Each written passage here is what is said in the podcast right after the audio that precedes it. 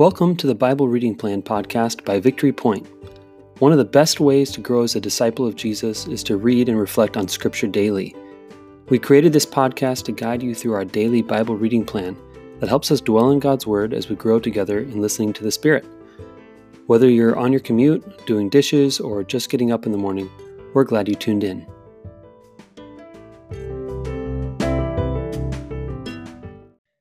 Good morning. Happy Wednesday. It is the 7th of October, and we are back with the Bible Reading Plan podcast. I'm here with Jenna Meyer, who is our gracious guest for the week. Um, Jenna, you said on Monday that you are a freshman. Yes, I am. You are, um, what's school look like for you right now? It's different. It's very different. It's, um, well, we have to wear masks all day.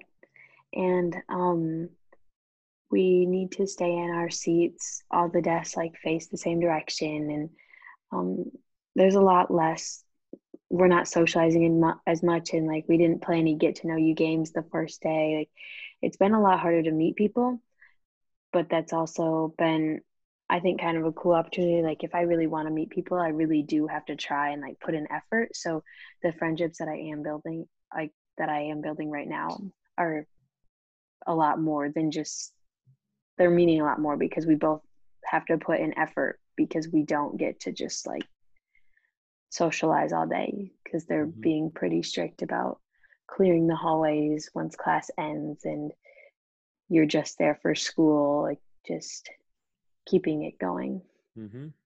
yeah that does sound very different is that mm-hmm. you, are you doing okay with that or is that starting to wear on you um the days are definitely getting longer uh-huh. It's like the third or fourth week, and it's gone from the exciting part has faded definitely, yeah. but more homework, more, but it's still, it's still good. Yeah. Yeah. That's cool. Well, um, I mean, I'm just glad that you guys aren't uh, remote. That oh, uh, me too. that seems to be way even more taxing and just mind numbing. Yes. Yeah. Yeah, they have full days planned for us if we go remote. Yeah. Yeah, it's crazy. Well, um, we're going to get into our um, scripture passage for this morning. Um, so, is this one that you'd mind reading? Yeah, I can read it. Okay, sweet. It's going to be Isaiah 25, verses 1 through 9. Do you know anything about Isaiah? Mm, not off the top of my head. Okay. Um, Old Testament prophet. You know those things? Yes.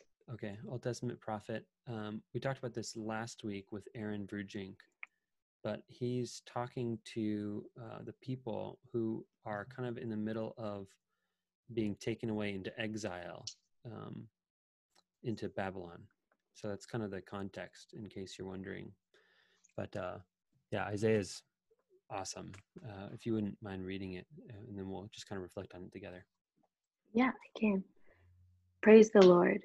Lord, you are my God. I will exalt you and praise your name, for in perfect faithfulness you have done wonderful things, planned things planned long ago.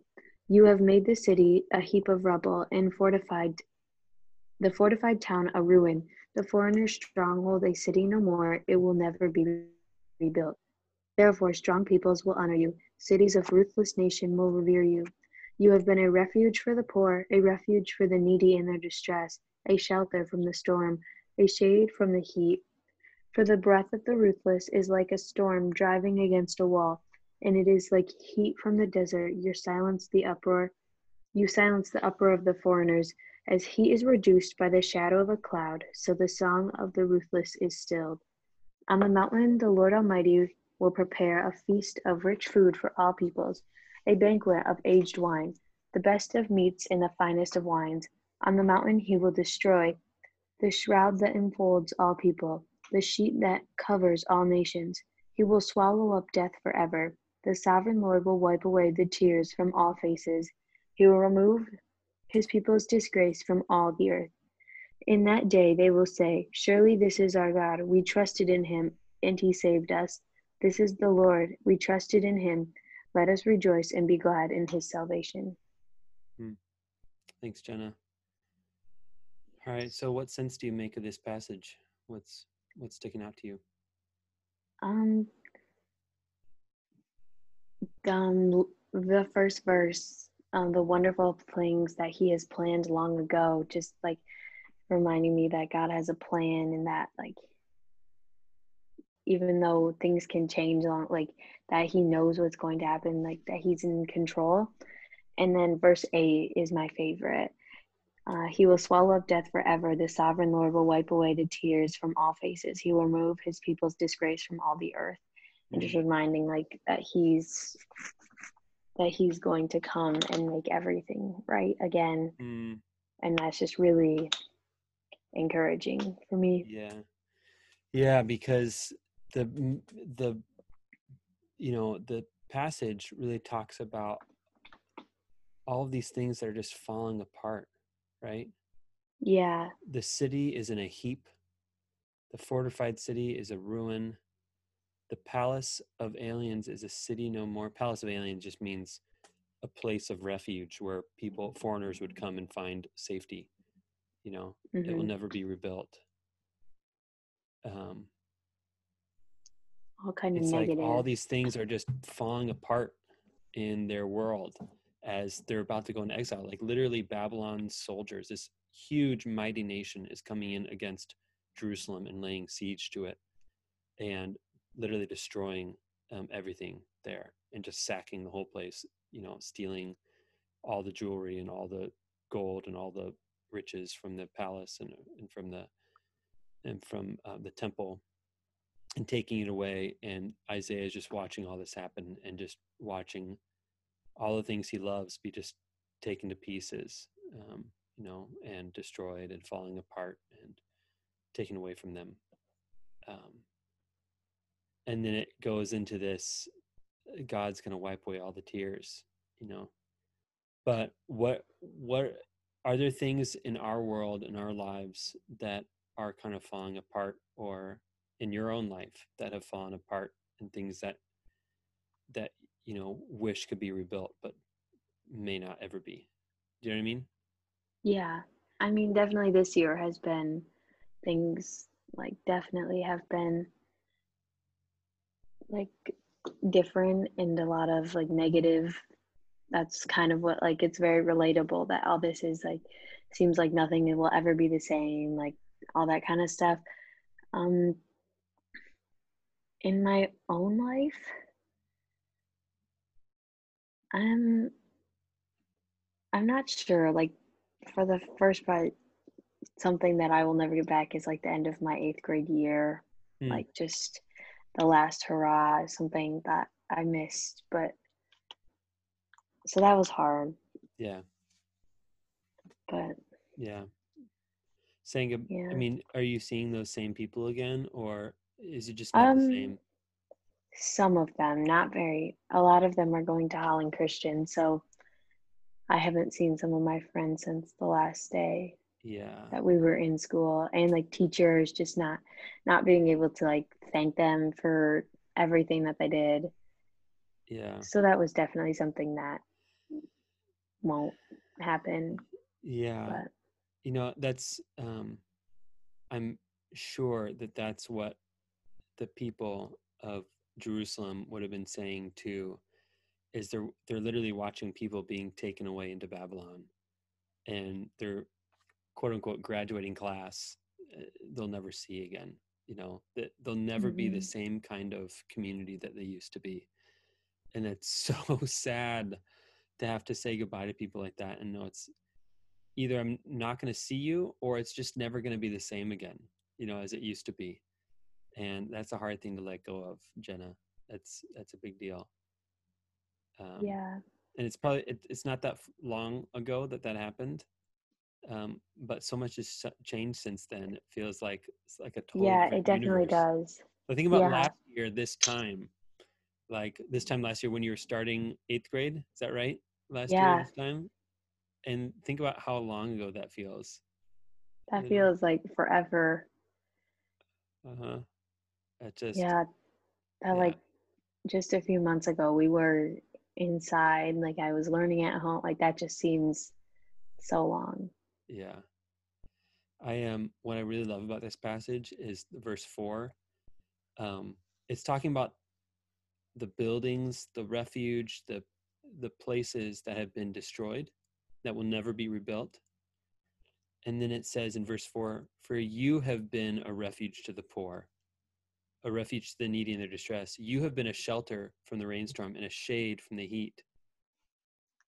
And um, you subdued the heat with shade of clouds um, and then it says, On this mountain, the Lord of hosts will make for all peoples a feast of rich food. Like God is the shelter that we long for. It's not these buildings, you know, it's not uh not the things we built. That God can bring all this back himself. Um, God is the the person we want to gather around. God is our refuge. God is our shade. Shade. Um, and he's going to fill us. He's going to bring back all the people and he's going to feed us and he's going to take care of us. And like you said, um, he's going to wipe all all the tears that we're crying right now, all the things that we've lost, um, all the disgrace that has happened to us. He's going to take all that away, and um, and he's going to deliver us back to Him. He's going to give us salvation, like just this um, not that our our hope is in the things that were destroyed you know that someday we could maybe rebuild them and get back to the way things were but that mm-hmm. god himself it's like when all these things get destroyed we're reminded that god is the one that we really need you know what i mean yeah and that gives me a lot of hope like especially like you mentioned this year has been like rough for me personally and for us as a church and for us as a, a community and for our schools and for our nation. There's been some major um, destruction that's happened this year, I think. Yeah. And it's been really, really sad to watch things go away. And at this point, I'm like, are they, are certain things ever going to return? You know, ever mm-hmm. return to the way they were? It just feels yeah. so sad. And then, like, this passage reminds me, like, my hope is in God. You know, all the things that I wanted that I had lost are are found in Jesus. You know, that gives me a lot of hope. Yes, definitely. Yeah.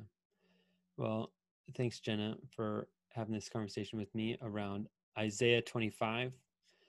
Um, this is one of my favorite passages from Isaiah. Um, this is what you call the um, the messianic feast and um, a lot of people connect this to you know the feeding of the 5000 have you, yeah. ever, you ever think about that like yeah. hey here's jesus on a mountain having a feast for all the people um, look who he invites and look how he serves and um, this is happening he's giving us another foretaste of that and ultimately we look forward to when jesus returns and welcomes the whole church back um, to have a big potluck. Jesus is gonna, um, you know, wipe away every tear, which is so exciting. So until that day, we'll continue having conversations like this and doing our best to remain faithful and to turn our hope to God when things are destroyed rather than trying frantically to rebuild them. So, with that, everybody go in peace. Have a great rest of your Wednesday, and we'll join back with you tomorrow to read Philippians 4. Talk to you later. Bye.